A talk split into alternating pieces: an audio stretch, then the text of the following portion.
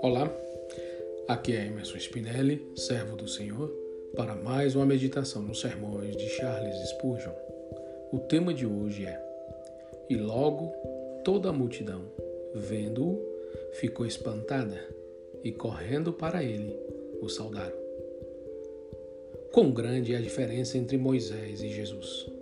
Quando o profeta do Horebe esteve 40 dias no monte, ele passou por uma espécie de transfiguração, de modo que o seu rosto resplandecia com extraordinário brilho, e precisou colocar um véu sobre o rosto, uma vez que o povo não suportava olhar para sua glória. Não é assim com nosso Salvador. Ele havia sido transfigurado com uma glória maior que a de Moisés, e contudo, não está escrito que as pessoas foram ofuscadas pelo esplendor de seu rosto, mas ao contrário, ficaram espantadas e, correndo para ele, o saudaram. A glória da lei repele, mas a glória maior de Jesus atrai. Embora Jesus seja santo e justo, misturada com sua pureza, há tanto de verdade e graça que os pecadores correm para ele. Maravilhados com sua bondade, fascinados por seu amor, eles o saúdam. Tornam-se seus discípulos e o fazem Senhor e Mestre deles. Caro ouvinte, pode ser que agora você esteja ofuscado pelo deslumbrante brilho da lei de Deus. Você sente as reivindicações dela em sua consciência, porém não consegue guardá-las em sua vida. Não que você encontre falhas na lei, ao contrário, ela demanda sua mais profunda estima, embora de modo algum você seja atraído por ela a ir a Deus.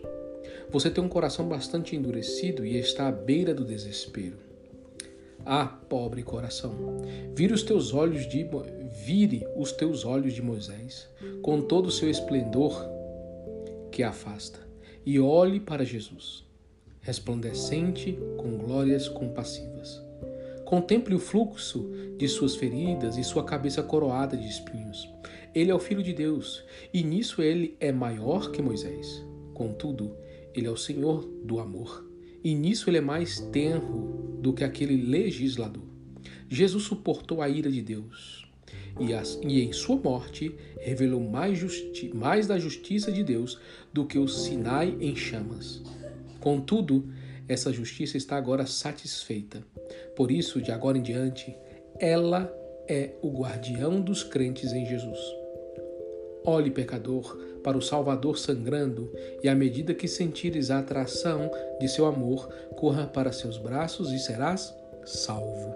Aqui acaba o sermão de Charles, e você, meu caro amigo ouvinte, não se fique fascinado pelas, pela lei, não fique fascinado pela liturgia, não seja fascinado pela forma como um culto pode ser apresentado ou quão maravilhoso pode ser a estrutura e os instrumentos de apresentação de um culto. Tudo isto, aos nossos olhos, é agradável, inclusive para o conforto de nossa alma, mas o que mais devemos olhar é para a Jesus.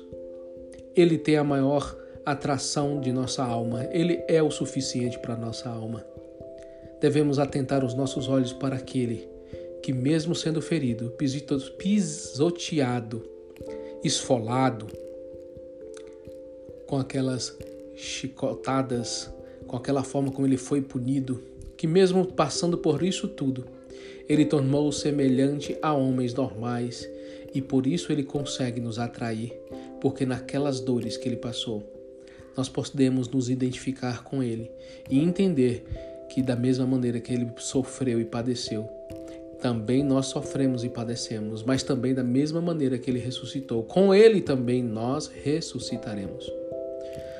Ele é muito mais interessante, é muito mais atrativo.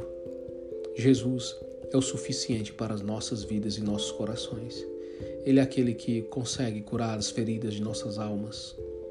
Ele é aquele que consegue curar as nossas emoções e debilidades e fazer com que venhamos a crescer, avançar e persistir no propósito. Por isso, meu irmão, minha irmã, neste momento, atente os teus olhos para o que Jesus é e não para aquilo que muitas vezes contemplamos com os nossos olhos carnais. Amém? Que Deus te abençoe, que Deus te proteja te guarde e que você venha a resplandecer a face de Jesus em sua vida. Os versículos utilizados para este sermão foram apenas o versículo Marcos 9,15. Deus te abençoe.